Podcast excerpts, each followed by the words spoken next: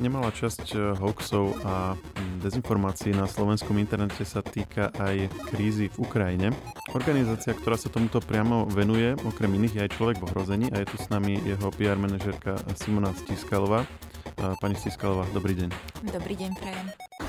Povedzme si niečo o tom, čomu sa tieto hoaxy najčastejšie venujú, alebo možno vy že s akými sa vy najčastejšie stretávate a potom si povieme, že ako je to teda naozaj a skúsime tie naj, najväčšie z nich nejako vyvrátiť.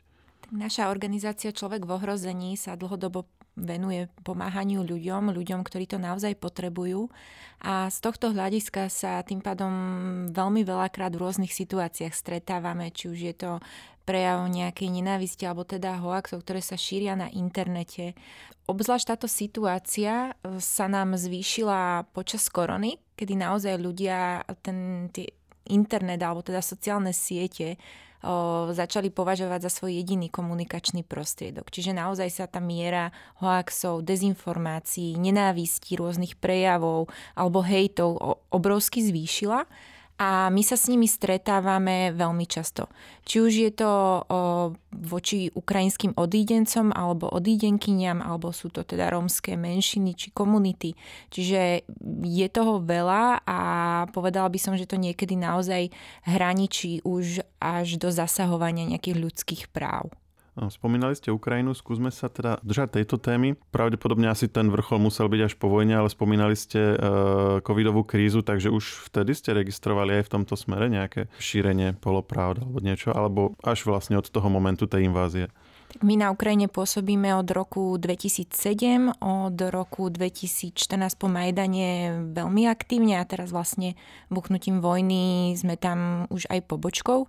Čiže môžem povedať, že už to bolo trošku cítiť aj pred vojnou, ale samozrejme, ako náhle nám vypukla vojna, tak to bol masív.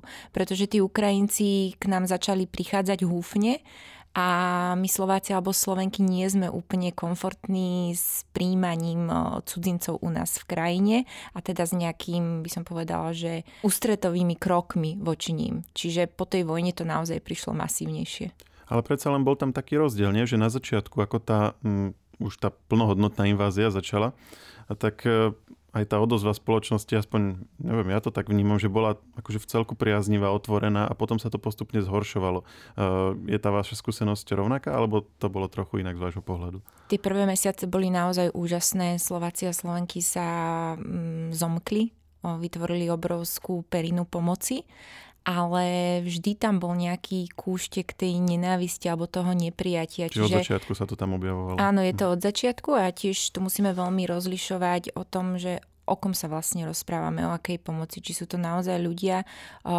keď si zoberieme štatisticky, ktorí sú naozaj vzdelaní a vnímajú, že čo sa deje teda v našej susednej krajine a, sú, a chcú pomáhať, pretože vedia, že je to viac než potrebné.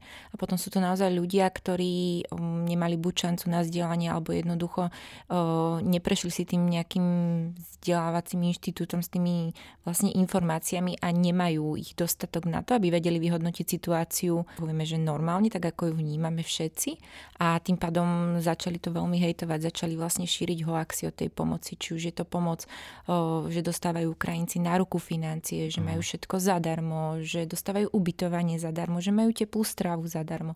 Čiže toto boli všetko dezinformácie, ktoré o, značne, poviem, že nepomohli m, ostatným ľuďom, ktorí sa rozhodovali, či pomôcť alebo nie.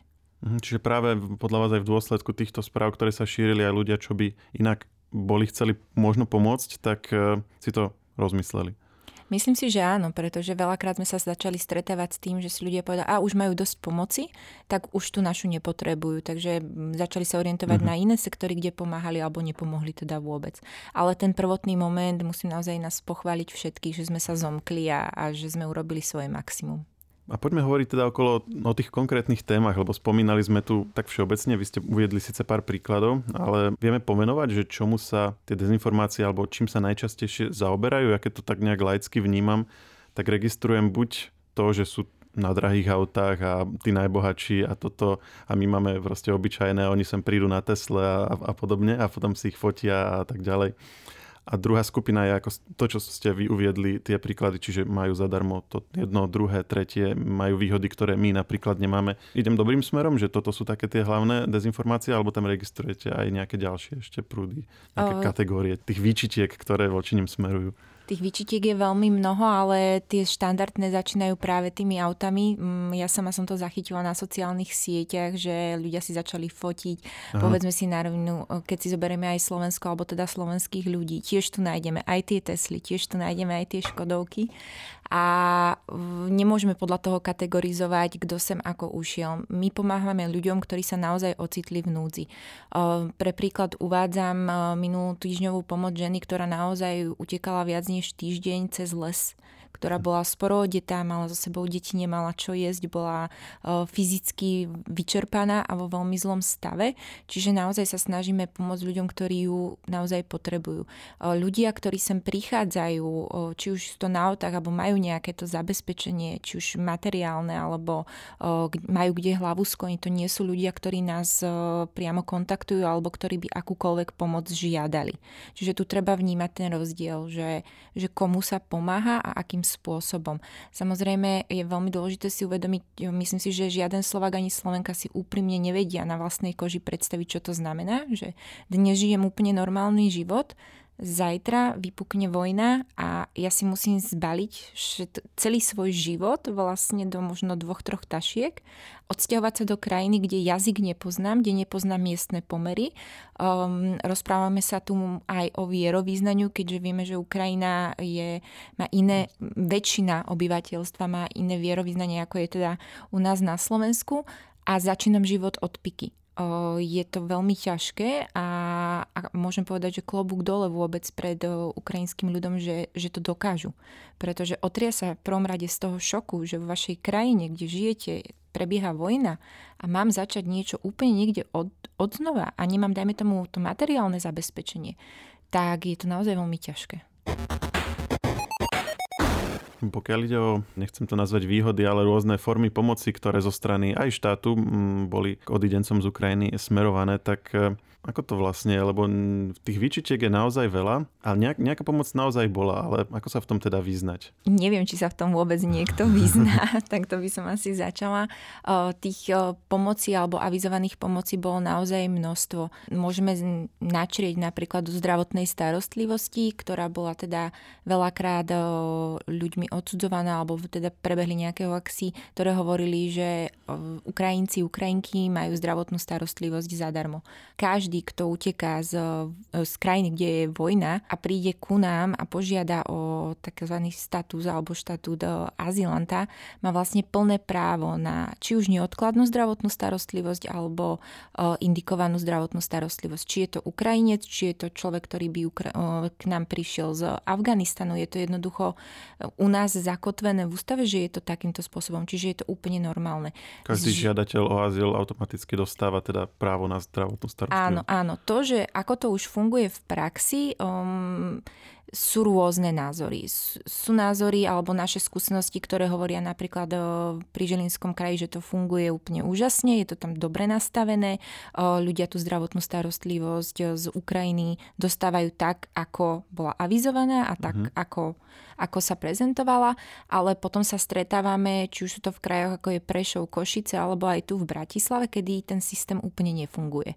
Takže vy hovoríte, že zo, zo ústavy majú právo nie, že špeciálne ľudia z Ukrajiny, ale každý azylant, alebo teda žiadateľ o azyl, ale že aj napriek tomu to vlastne nevždy funguje tak, ako by malo podľa ústavy. Nie to ešte ako nad rámec, ako sa niekedy spomína. Áno, myslím si, že samotní lekári alebo lekárne alebo akýkoľvek e, poskytovateľia zdravotnej starostlivosti nie sú úplne uzrozumení, akým spôsobom to má fungovať a práve tu vlastne uh-huh. dochádza k rôznym dezinformáciám, rôznym nepochopeniam. Taktiež vidíme ako veľkú, veľký problém jazykovú bariéru, pretože generácia lekárov, ktorí sú ktorí vykonávajú tú zdravotnú starostlivosť, je po väčšine staršia, ktorá ten jazyk nevie úplne prepnúť, či už je to do angličtiny alebo teda do nejakého iného svetového jazyka a veľakrát sú z toho potom otrávení a nervózni. Čomu sa niečo čudovať, pretože povedzme si na rovinu, to zdravotníctvo u nás je ťažko poddimenzované. Ak sa majú zaoberať ešte tým, že majú si niečo prekladať, majú chápať, čo vôbec od nich kto chce, mm-hmm. tak je to naozaj náročné. To je zdravotná starostlivosť. Ktoré sú také podľa vás ešte ďalšie, také tie hlavné oblasti pomoci, ktoré možno nie sú správne chápané alebo nefungujú tak, ako by mali? Škôlky, školy, Jednoznačne, s týmto sa tiež stretávame s, veľkým, s veľkými možno nenávistnými prejavmi, prečo do, ukrajinské... Zoberú mu dieťa do školky, áno, nezobrali. Áno, presne tak. O, tu sa tiež musíme pozerať na to, že z počiatku to bolo veľmi ťažké. My sme ako organizácia museli hľadať spolupráce medzi školami alebo škôlkami a umiestňovaním detí z Ukrajiny. Dnes si myslím, že to už nie je nejaký úplný problém a že tie deti sú pekne začlenené, aj sú, aj sú príjmané.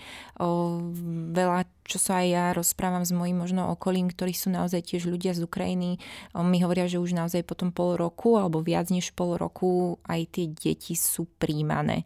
Čiže myslím si, že dnes už to nie je až taký o, veľký problém alebo veľký otáznik, ktorý by ľudí trápil. Skôr je to o tom, o, čo aktuálne vnímame, že si slovenskí ľudia myslia, že im tí ukrajinskí berú prácu, mm-hmm. že radšej sa zamestnávajú teraz Ukrajinci, lebo ak si aj všimnete, veľa pracovných ponúk začína byť e, písaných v ukrajinskom jazyku. Aha, sú, sú preferované, vlastne. že môžu byť aj tzv. remote job, to znamená, že, že môže byť aj niekto, teda, kto sa nenachádza e, priamo na Slovensku alebo teda priamo na Ukrajine. Čiže tie pracovné pozície začali byť otvorenejšie aj voči obyvateľom nielen slovenským a myslím si, že toto sú všetko také nášlapné míny, ktoré tu vybuchujú okolo nás a na ktoré nie je, by som povedala, ten slovenský obyvateľ alebo slovenská obyvateľka úplne zvyknutá. Tak si to možno rozoberme, aby sme si vedeli to konkrétne predstaviť. Spomínali sme tie škôlky, čiže je to tak, že je nejaký iný nárok na miesto v škôlke pre odídenca ako pre eh, domáceho občana? Ako to, mm, ako to vlastne v praxi je?